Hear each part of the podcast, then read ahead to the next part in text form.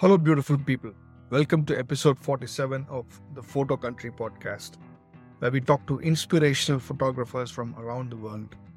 It is a great privilege that I have in talking to such a wide range of photographers from all age groups and all walks of life. In this line of great image makers, I present to you Mr. Vivek Patwardhan. He is a guru in every sense of the word in the HR and learning profession. He's also a writer and poet in the Marathi language. My first introduction to Mr. Vivek Patwardhan was when my friend Kavi sent me his sound bites to edit. When I by chance saw his photography on Facebook, I was blown away. He uses his phone camera to shoot his images. You can see them in the background here.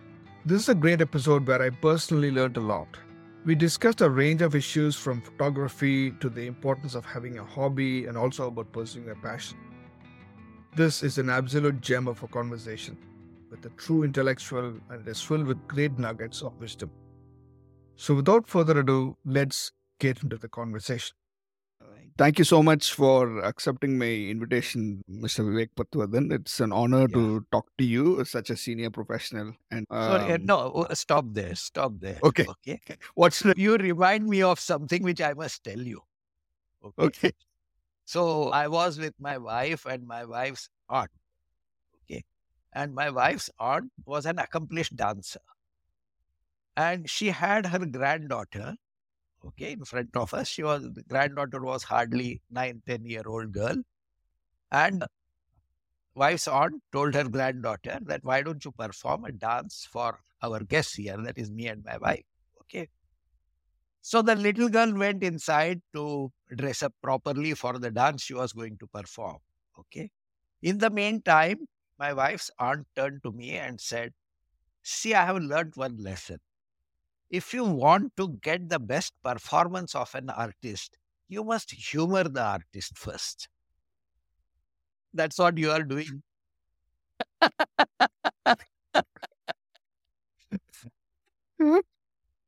So. I am all ready now with so many good things you said about me. Yes, because I've been listening to your voice. I don't know if Kavi has been sending a lot of sound bites from you, and I've been Oh. editing your sound bites for quite some time. So, I, so I'm now a stranger to your voice. Okay, okay. So yeah, so I have have the privilege of listening to your. Um, uh, shall I call sermons? I don't know what what Okay. is what is it call it Perhaps that's the right word. sermons. All right. Okay. I've been fascinated with the f- photographs that you've been putting out on your blog on Facebook because Yeah. I never imagined you as somebody who will go around take, taking photographs because I always imagine you as a very serious, like a HR learning professional, very intel- an intellectual, you know, very serious kind of a person. I never imagine you as an artist Yeah. right? So it was really refreshing to see the other side of Mr. Vivek Patwardhan. So that's Yeah. uh, that's what I want to explore today, Yeah.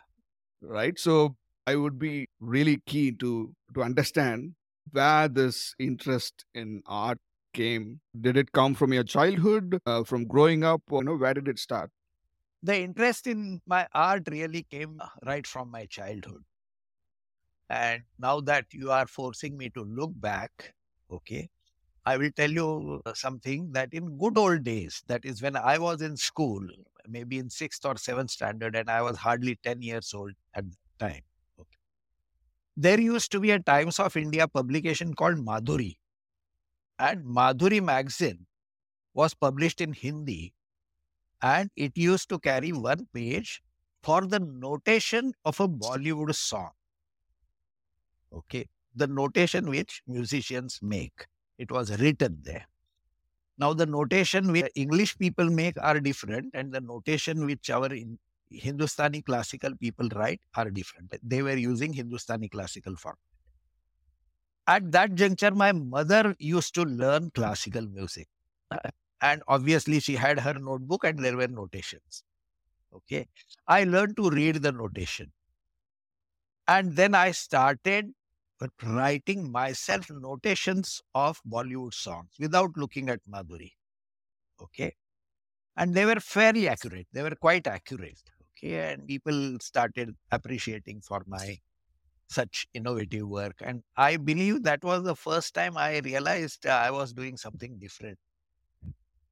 I also started fiddling and with music, and my wife's teacher was a well-known music director in Marathi songs. Okay, so I used to tamper with, or I used to play with some swaras here and there, and used to think, uh, doesn't this sound better than what he has done? Okay. Now, I'm not saying I was necessarily better. All I'm saying is that I was fiddling with all this that's where it all started as far as I see. But uh, right from childhood, I was curious about everything.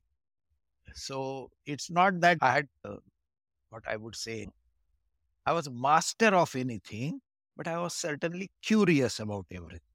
Okay. But as you when you come to corporate world, you work 12 hours there and it saps your energy and there wasn't much to do anything creative. But I remember sometime in 1986 or so, I started writing poetry. And I suddenly realized that there are two ways to write poetry.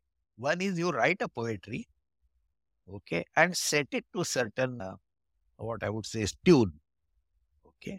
The other is you select a tune and write poetry appropriate to the tune. Okay, if it is a sad song or a happy song based on that. I realized that format, okay, attracted. Just as format attracted me in Madhuri since this thing, I realized if you give me a format, I can do something about it. And uh, I gradually started realizing that one must focus on format. One means I should focus on format because I'm more creative having understood a format. So that kind of opened up uh, many things. Then uh, my good old friend Kavi came and I asked him, Kavi, do you write poetry? So he said, No, I used to write, but now I write blogs. So I asked him, Ye kis ka naam hai? Okay, I wasn't aware what blog is. So Kavi joined us, and then one day he walked to me and said, You have to start blogging. Okay. It was as if he had delivered a fiat to me. And he opened a blog for me. And I started blogging in 2008. Now, initially, I wondered what to write. Okay. But later on, I took to blog like a duck takes to water. And I started enjoying. And Eventually, I had five blogs, one of which was a photo blog, one of which was a blog on which we used to write limericks. Okay. Now, limericks typically have sexual overtones, but we never wrote anything like that. Our limericks were mischievous poems. So, point is, I enjoy you know, working on different formats okay, and experimenting with that. So if you don't ask me if I am a master of anything, I am not a master of anything, but I do it for sheer pleasure that gives. So I had a photo blog right from earlier and I used to click photographs, but uh, one critical moment made a huge difference. I had aim and shoot type of photograph, I mean, camera that was way back in 2002, 2003 or so. And I went to West Indies, I went to Trinidad. I went and met a lady who was 103 years old. She had traveled as a three year old girl along with her parents, who were indentured laborers. They migrated from India to Trinidad under British rule. And now she was 100 years having spent there. She had seen life in Trinidad. And it was wonderful. I mean, they had lived a life none of us had imagined what it would be to be an indentured laborer. Okay, and now she was well settled. Her children were well settled. She had a nice home. So I went, met her, talked to her at length, and I clicked my photograph with her. And on my way back, I put my camera in my bag, which got stolen. I oh. felt extremely bad. I felt extremely bad. And I said, I will not allow this to happen ever because it was a prized moment for me, which was captured on my camera. Okay, it was not a video. There were a set of photographs with her, and I felt very bad. Since then, I also heard another statement by some renowned photographer. I don't know who he is. I don't remember, but he said that if you are not carrying your camera all the time, then you are making a big mistake. So carrying camera all the time is, has become possible because of mobiles. So that's how the things are. I don't have a DSLR or a regular camera at all. I have only mobile. Two mobiles I have. So Nice, very nice. that's my introduction to photography. I actually teach mobile photography in some of the schools here, and I feel like uh, nine out of ten times that's the only camera many of many people have. You know, and not not many people actually you know invest thousands of dollars in a DSLR or a mirrorless because it's an expensive hobby. Yeah, very Once you- expensive. Once you get into it, no going back. Sometimes you work You work just to feed your hobby. Absolutely. Absolutely. You are so right. I actually go to Thane city sometimes just clicking photographs. Now, I might click about 50 photographs, 48 of them are waste, but two Right. make a huge difference. Uh, the photographs that you click, there's a very slice of life Yeah. quality to them. Mm, you know, it's like a moment in time that's frozen because of the creative decision that you made to click the shutter. Especially the black and white pictures, the travel pictures that you've taken on the beach, etc. Yeah. One of the- Those are one of the favorite images from your street photography that you've done. What, you know, what are the images that you like to take? How do you make that decision? Frankly, that decision is made instantaneously. I don't go with any agenda of shooting A thing or B thing, but my camera is always in my hand. And uh, when I sense something is coming up or happening, I just click three, four photographs. Okay. Over a period of time, I've learned to sense that the, that moment is coming and I just keep my camera ready. If I can't explain anything better than that, that's what it is. Okay, It Yeah. is easy to take pictures of landscapes and all. Everything waits for you, but an interesting moment doesn't wait for you. It Just goes away in a flash. So, do you like taking street photo- street photographs or landscape? Which is your preferred? I like any photography, but between the two, if you want me to make a choice, it is always street photography. Why because is that? something is happening there. Something is happening there. Actually, what happened is I was reading about street photography, but I had not dabbled in it. Okay, for the fear that I might offend somebody, or there was always a fear in mind. One day I was standing in a traffic island at Wimbledon. So there were three roads going, and it was a kind of triangle of a traffic island. And I was standing there and I thought, why not take a picture? Okay, I mean, it will be interesting, cars going here. I wanted to take a picture of cars because evening was setting in, and at evening you have white lights going one way and red lights going one way now because of the car head and tail lights. Okay, so I thought I will capture that. It was around the Christmas time, the dark uh, fell quite early, and suddenly a lady with lot of bags ran into my uh, frame. Practically, she ran into my frame, and I went on clicking. Okay, that was my first street photograph. I didn't Awesome. intend to take, but she kind of happened. Okay, she just ran into my frame, and I happily clicked that photo. She wasn't aware. Okay, now I got emboldened by that. Okay, and of course, at home, everybody want. I understood that I can do it now. Okay, so that's how I started focusing on that. If you are just if you are just alert in the street, lot of things can happen. Lot of things. Some things Mhm. are happening, but you require an eye to notice it. For example, I was uh, at a cricket stadium at uh, Vauxhall. It's the Oval where Mhm. matches are played in London. Okay. Now, people there drink barrels of beer. And obviously, they have to use toilet. Okay. Now, I also wanted to use toilet, so I was going towards it. I saw a big queue. And in the queue, one fellow was holding a glass of beer. Okay.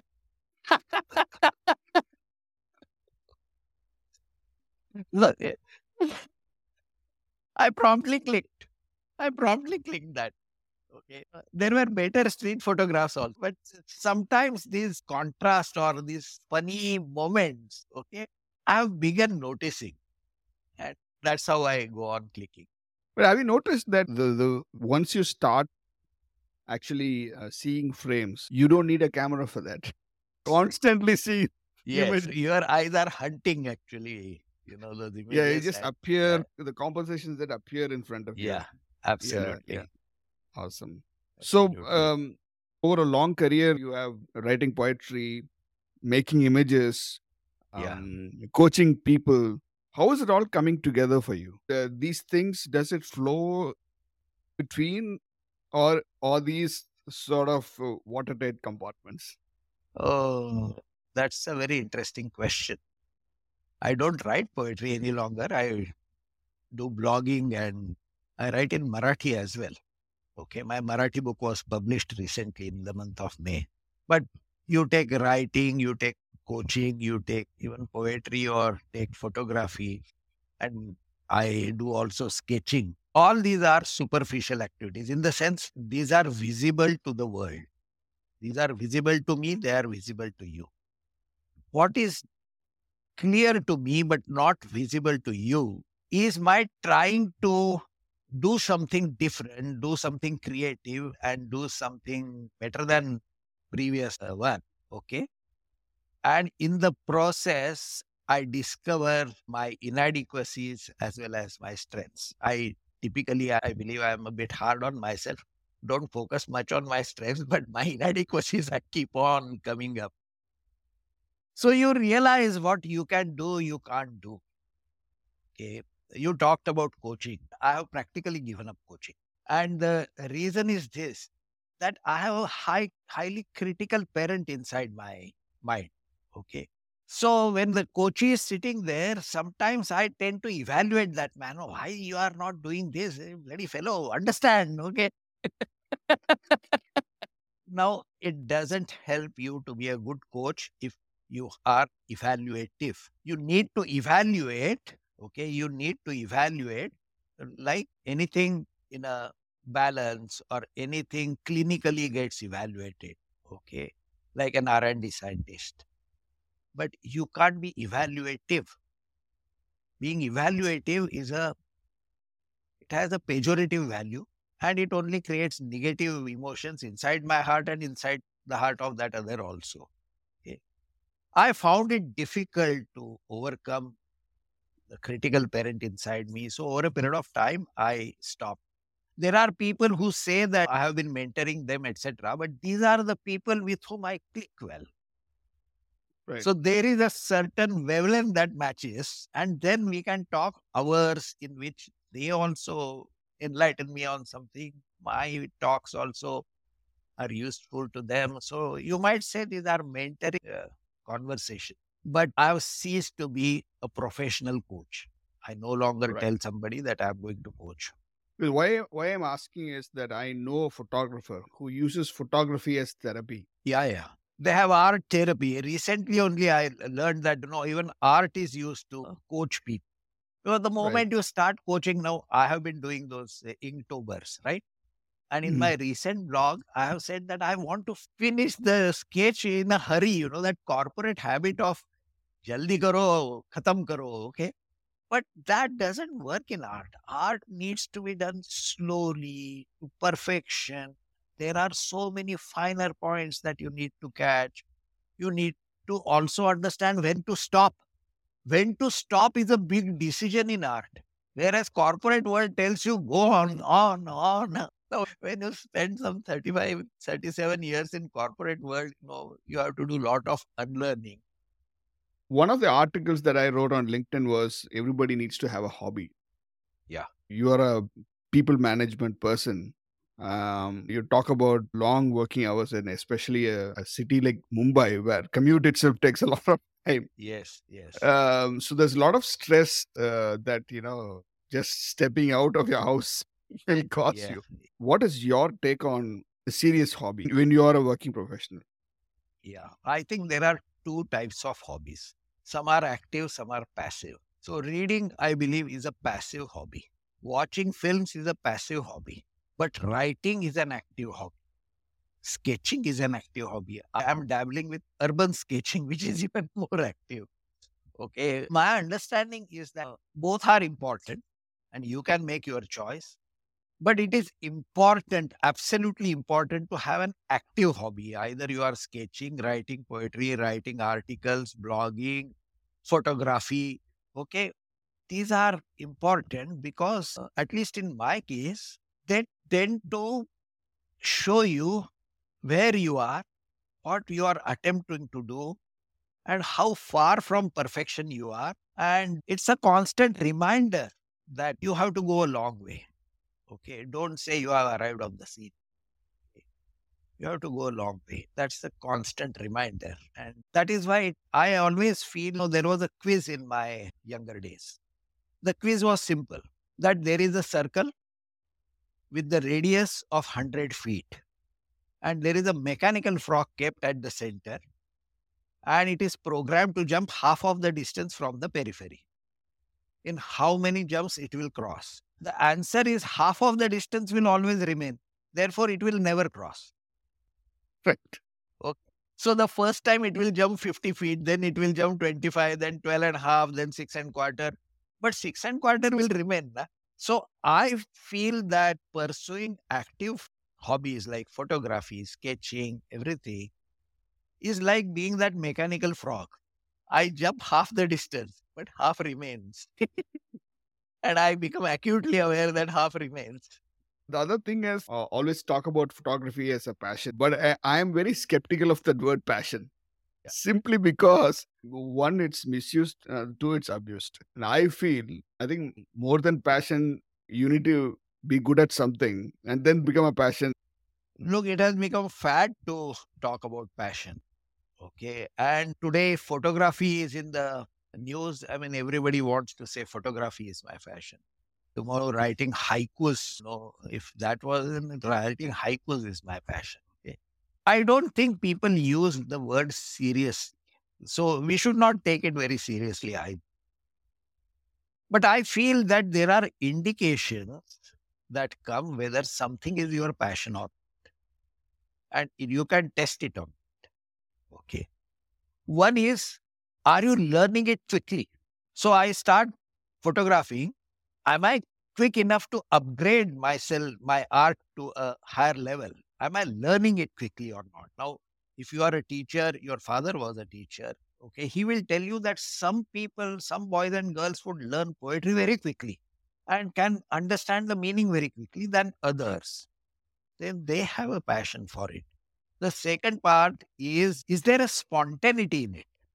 So, when you have spontaneity, that is one indication that you have the passion for it. So, the spontaneity comes because you can very quickly write eight line poetry, okay, maybe birthday song of somebody, but you can quickly write. Okay. I will tell you something. Friend of mine, one day was hitting his head. We were in a training program and during lunch time he was hitting his head. मैं बोला तेरे को क्या हो गया पागल हो गया He said, boss, today is the birthday of my wife and I have forgotten to wish her.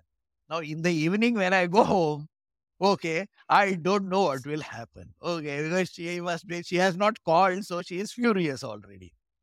So he was afraid even to call her. Okay. So I said, take her out for a dinner or something. He said, look, these are time tested remedies. They don't work always. Okay. If she is angry, she will be angry. Okay. So somebody was standing by. He said, then write a nice song for her. So he said, I can't write. I said, I will write. Okay. And I wrote a song.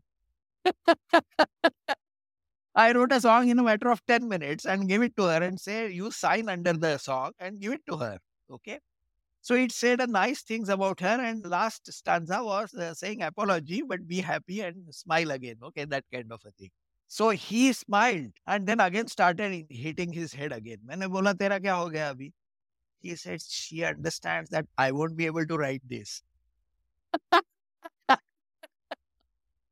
so I must have outsourced this. That's that also she will understand. but the point I'm making is that's writing something quickly, a quick response is a sign that you have talent for it that can be your passion. Okay, if you develop that, passion also right. needs to be developed. Okay, so that right. can be there. Spontaneity. Lastly, something immensely satisfying is an indication that it can be your passion. Now, people have to test it on these three, four parameters, whether it is really. Now, you tell me one thing Sachin Tendulkar has scored countless runs. He has scored more than 100 centuries. Okay, in at the international level, at the national level, another several. How does he keep his interest in cricket? His net worth today is unimaginably high. I mean, he has got everything, yet he is willing to play cricket. Why? Because it gives him satisfaction. That is his passion. He is not doing it for money. Right. Money is not on his mind at all. Because it gives him satisfaction, he does it. And that is why even uh, people like your Husain and others kept painting because it gave him satisfaction. Money had come to him already. Right. So these are some of the tests on which people have to think whether they have passion or not. But the word is used more colloquially and light-hearted way. It's okay. It's quite interesting because um, people stumble into professions unintentionally. Yeah. You know. Yeah they become good at it and then they become successful even though it was not their intention at all to get into podcasting yeah. because for example podcasting I, yeah. I never intended to get into podcasting but suddenly it's become just interacting talking with people and yeah um, telling their stories gives me so much joy yeah um, so the other interesting thing is do you need passion to be successful or is it a byproduct of you getting better at something? I believe it needs passion. But what is your passion itself is a discovery process. And it is like finding one piece of diamond among many stones. So you have to do diamond prospecting. To say that I have only one passion is also not right. I enjoy photography. I enjoy music. I enjoy blogging. I have passion for blogging and photography. So to think mechanically that I have passion only for this is not Right. Just as you discovered that you have passion for podcasting. Okay. Podcasting was absent 10 years ago, but it has arrived. And it's a combination of many things, technology and whole lot of things, and eh, you have a talent for it. So that is important. That is important. So what happens is, I mean, a talent is described as naturally recurring patterns of thought or behavior. So this is what you will see in Sachin Tendulkar. This is what you will see in yourself. This is what you will see in Husain or anybody who has passion for anything. That they create anything out of something. And because their mind is programmed like this. So those thought processes are important. Coming back to your photography, are were there any inspirations? I have been photo taking photographs since 2002 or 3 when that camera got stolen. Since then, I have been taking photographs. And as Henry Benson uh, or somebody has said, you know, unless you waste 10,000 photographs, you don't actually click a good one. I thought he had me in mind. Okay. The point is, I never even looked at photography of accomplished photographers. Never. Believe it or not. I'm not trying to say it was inborn or something the only time I suddenly looked at good photographs when somebody presented me a coffee table book. And the coffee table book was one of National Geography, and the other one was of Kingston. Kingston, as in Kingston, is the capital of Jamaica. So it was mm-hmm. covering Kingston as the capital of Jamaica and a lot of photographs. These two things captured my imagination. When I was a student, I had subscribed, rather, my father had subscribed to Life magazine. And Life magazine, as you would know, carried world's best photographs. I remember one photograph where, you know, the two monkeys are frozen with fears, and a leopard is now about to attack them and eat away. Okay. At that juncture, photograph was taken. And I kept on looking at that photograph. I said, this is it. I mean, there cannot be anything better than this. So these were my three sources of inspiration. I did not even, I was not even aware of Henri Cartier-Bresson. I was not even aware. Yeah. Then uh, Netflix happened, I started searching for docu-series on photography. That was in last year or year and a half ago. That's where I learned of Henri Cartier-Bresson. He's Uh, the one who's famous for inventing this term, actually, the decisive moment, which Yeah. you talked about earlier. The decisive Yeah. moment. He's the guy who who invented that. So I think capturing that decisive moment is the the entire magic. And that, I was watching a video recently. They said the photographs, good photographs, can be divided into four slots. One, which are aesthetically beautiful. So you frame a photograph quite well. Okay. And it's a good photograph. Then there is interesting moment. So it could be two little girls walking to the school or something. An interesting moment, you capture them. Okay. It could be an interesting moment. Then it could be interesting subject. And the last is alchemy. You can't explain why that photograph hits your heart. There is something in that photograph, either the subject or what it is trying to convey.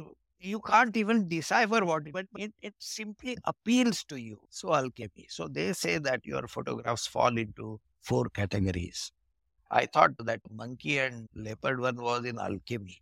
Even the onlooker gets frightened by that. so much fun uh, chatting with you, sir.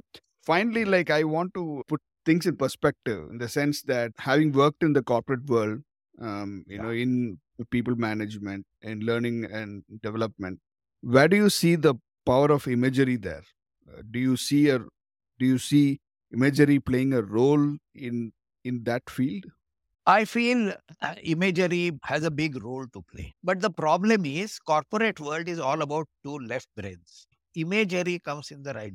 And in my recent blog, I have talked about it. So in Inktober, they gave a topic, fortune.